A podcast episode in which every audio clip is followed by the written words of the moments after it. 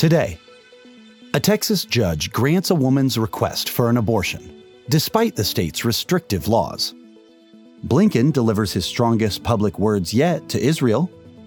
Egyptians head to the polls.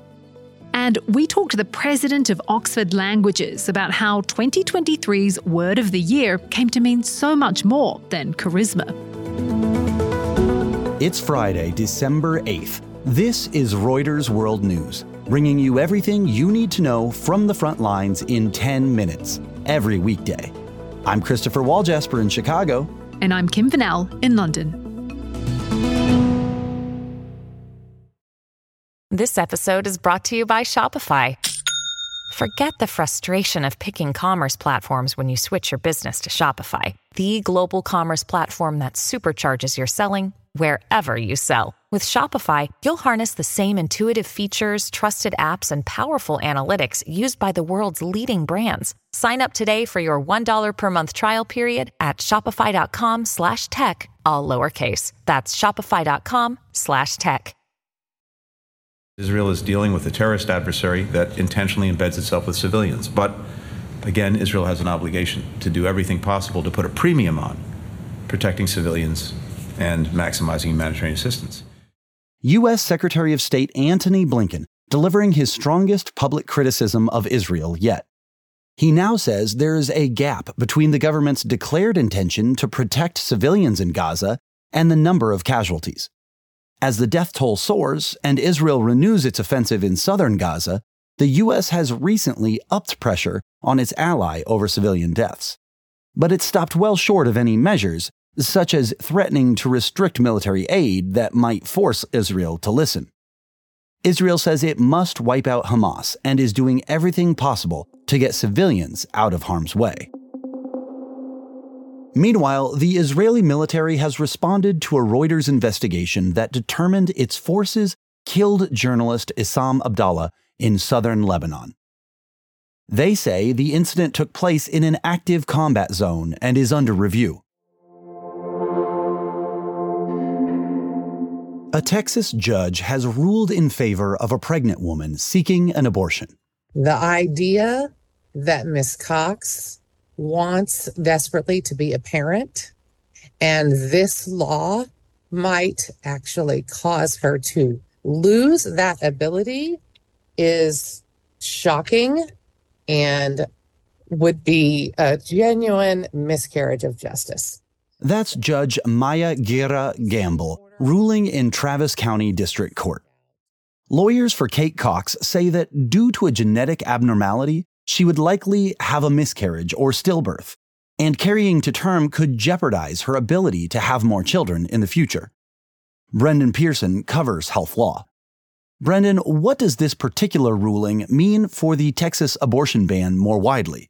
Well, this particular ruling only applies directly to this plaintiff, Kate Cox, and her specific pregnancy right now. So, in that sense, it doesn't apply more widely to the Texas abortion ban. What it does do is show the kind of situations that arise as a result of the ban.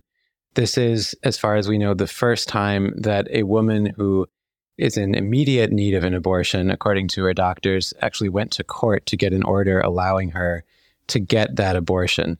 So, what this shows is that currently in Texas, if a woman's doctors believe she needs an abortion, they may not feel comfortable providing that abortion without an order from a court. And unless something else changes, that's a situation that might occur again.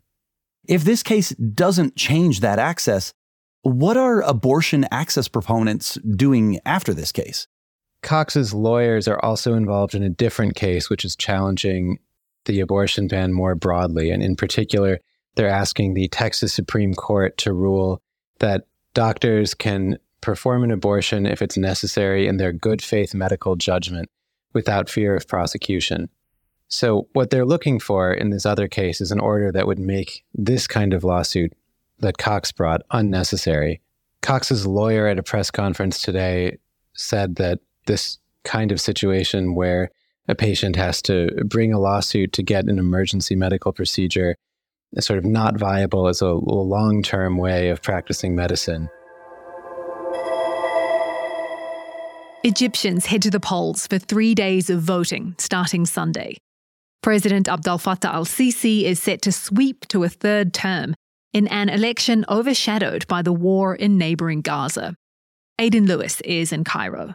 So Sisi's been in power as president for nearly a decade. He's been the victor in two previous elections. And in both of those elections, he won exactly 97% of the vote.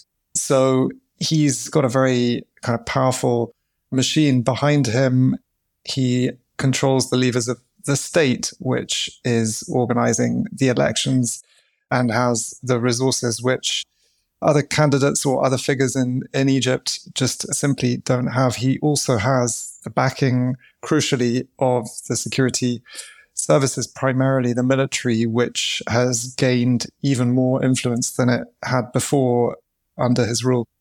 What is the general consensus of the population in terms of what they would like to see happen? There's a very strong concern that Palestinians and the conflict in Gaza could spill over the border with Egypt into the Sinai Peninsula. And Egyptians want their leadership to show the strongest possible resistance and opposition to that happening whilst delivering aid through that border as far as possible to the people of Gaza. Sisi has presented that he's someone who can ensure stability and safety for the country in a very volatile region. The Oxford University Press have officially named Rizz as the 2023 Word of the Year. In case you've been living under a rock, Rizz is derived from charisma, and soared into our vernacular after actor Tom Holland dropped it in an interview. But it's so much more than that. Casper Grathwohl is president of Oxford Languages.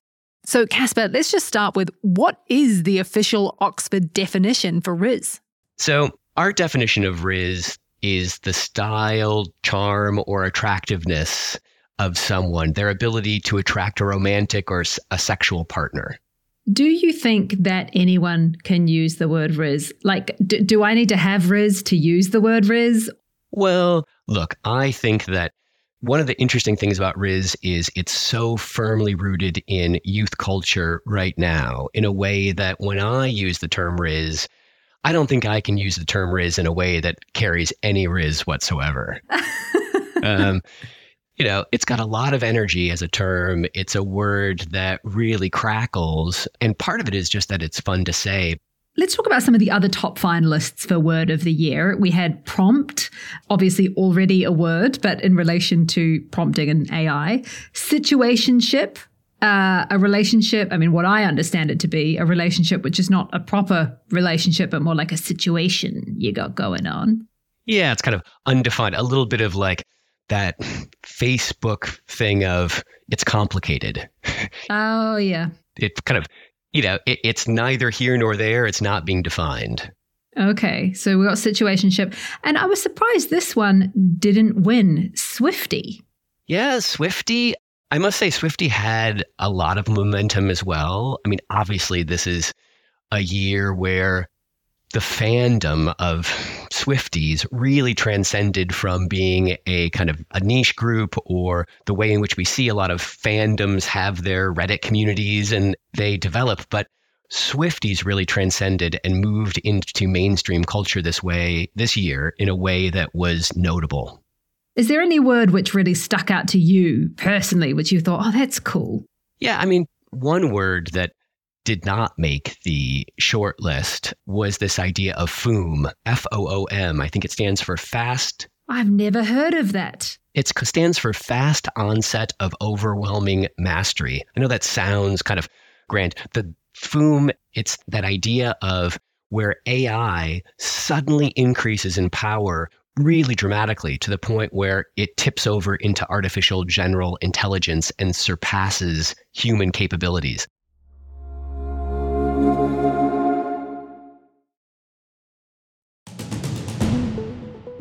Several rockets exploded near the U.S. Embassy in Iraq overnight.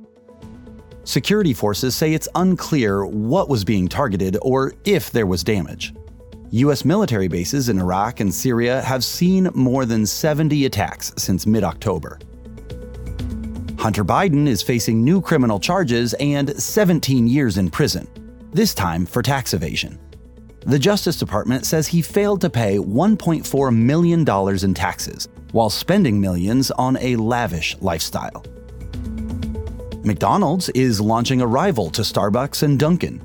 It touts coffees, flavored iced teas, and slushes, as well as some breakfast offerings. Hey, welcome to CosMc's. What can I get for you today? Around 10 CosMc's will open over the next year. The name CosMc's comes from an alien creature featured in a 1980s ad. That's it for today's episode of Reuters World News. We'll be back Monday with our daily headline show. To make sure you know what's going on in the world, listen in for 10 minutes every weekday. And don't forget to subscribe on your favorite podcast player or download the Reuters app.